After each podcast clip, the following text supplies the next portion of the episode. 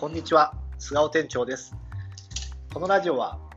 世界一ビビリな僕、菅尾店長が飲食店を始める前に必ず聞いておくべき内容を勝手な独断と偏見で語るラジオです。多店舗化には向いてません。最高の1店舗を磨き上げる内容となっております。えー今日のお話はですね、お店をやると、お店を始めるとですね、たくさんの営業の電話がかかってきます。まあ、怪しいものも含めて、まあ、ウーバーイーツ関係、出前館とか、あとカード会社、えー広告ね、グルナビとか、ホットペッパー、食べログなどなど、あと、あとは広いとこ、また面白いところだとライター、ライターに名前つけませんかとか、ボールペンに名前つけませんかって言って、あの記念品にね、そんなような電話もかかっています。もちろんね、いいいいものもたくさんあるんですが、まあ、ほぼ、ほぼほぼ断っ断ることにはなるんですけど、あのーまあ、そういった営業の電話に対して、昔はね、僕も若い頃はね、ちょっと、こんなもういいっすよ、そんなやりませんからみたいな感じで、ちょっと失礼な対応をしてしまって、今となると、あ良くなかったなと思うんですけど、まあ、そうやって簡単にね、まあ、今営業中なんで、簡単に切ることはできるんですけども、まあ、ちょっとそれはもったいないなと思ってて、まあ、なぜかというとですね、あの飲食店っていうのは、まあ、全ての人が来る可能性があるっていうことですね。えーまあ、その人がもしかしたらね、隣のビルから電話してるかもしれないですし、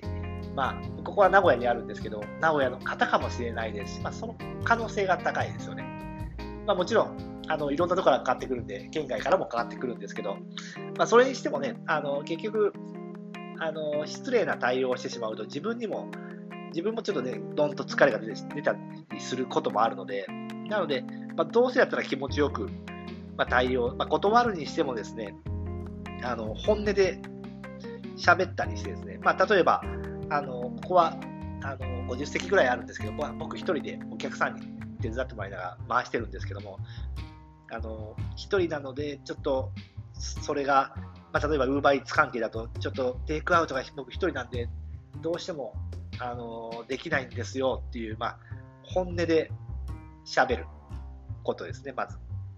嘘をつかないで。で、まあ、こと、あの他にもですね、まあ、今回ちょっとやることはできないんですけども、あのまたピント来たらこちらから電話させていただきますねとか、まあ、それで電話番号を聞いたりとか、あとはですね、まあ、例えばそういう集客のですね、集客の広告はどうですかって言ったときに、あの今は今ですね、お店、お客さん来てくれるんで、あの問題ないんですけども、あのこれからピンチも、ピンチの時も来ると思いますと。で、そんな時にあの相談させていただいてもいいですか？っていうような形で電話番号をいただいて、まあ、メモをして取っておくと。まあ、そんなようなね、丁寧な、断るにしても丁寧に断ることによって、えーね、あのまあ、そういうつながりが出てくるんじゃないかなっていうふうに思ってます。で、変な対応するとね、あのまあ、電話した人はもちろん来ないでしょうし、あのまあ僕ね、あの聞いたことあるんですよ、そういった電話する人に。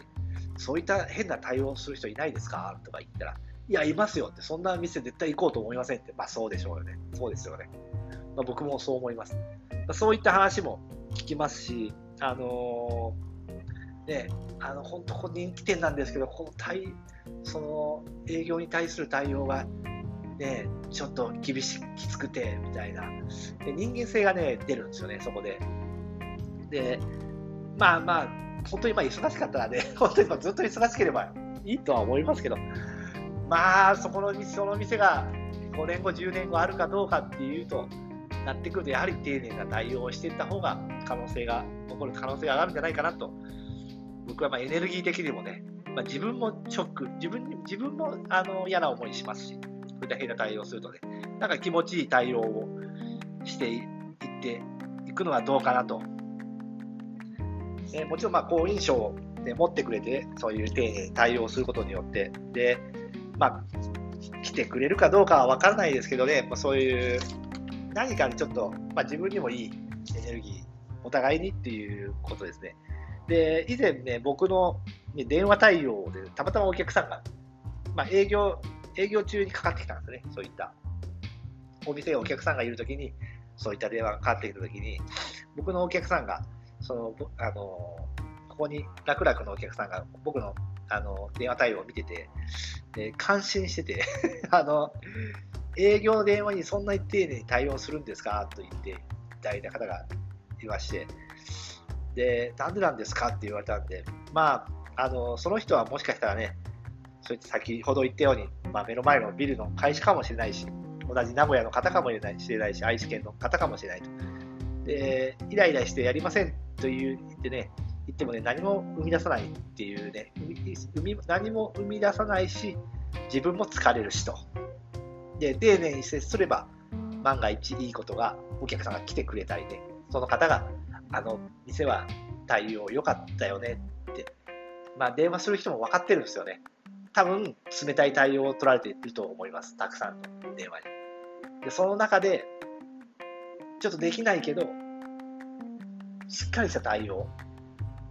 今はできないけど、まあ、もしかしてまあずっと永遠にやれやらないかもしれないですけど、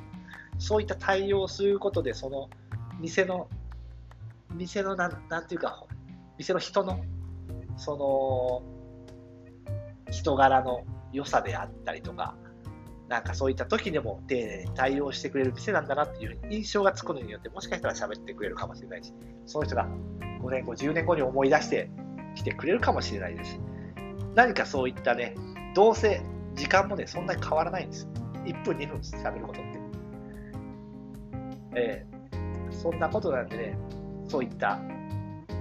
断り文句を 断り文句を、断りの文句を、文句をね、あの、決めておくのも、まあどうかなとは思いますけど、あの、なんかね、お互いがいい。せっかく時間を使うんでね、あの、まあ、そういった気持ちいい対応をして、今後につなげていくっていうのはどうかなっていう提案でした。では、今日も聞いていただいてありがとうございます。では、失礼いたします。ありがとうございます。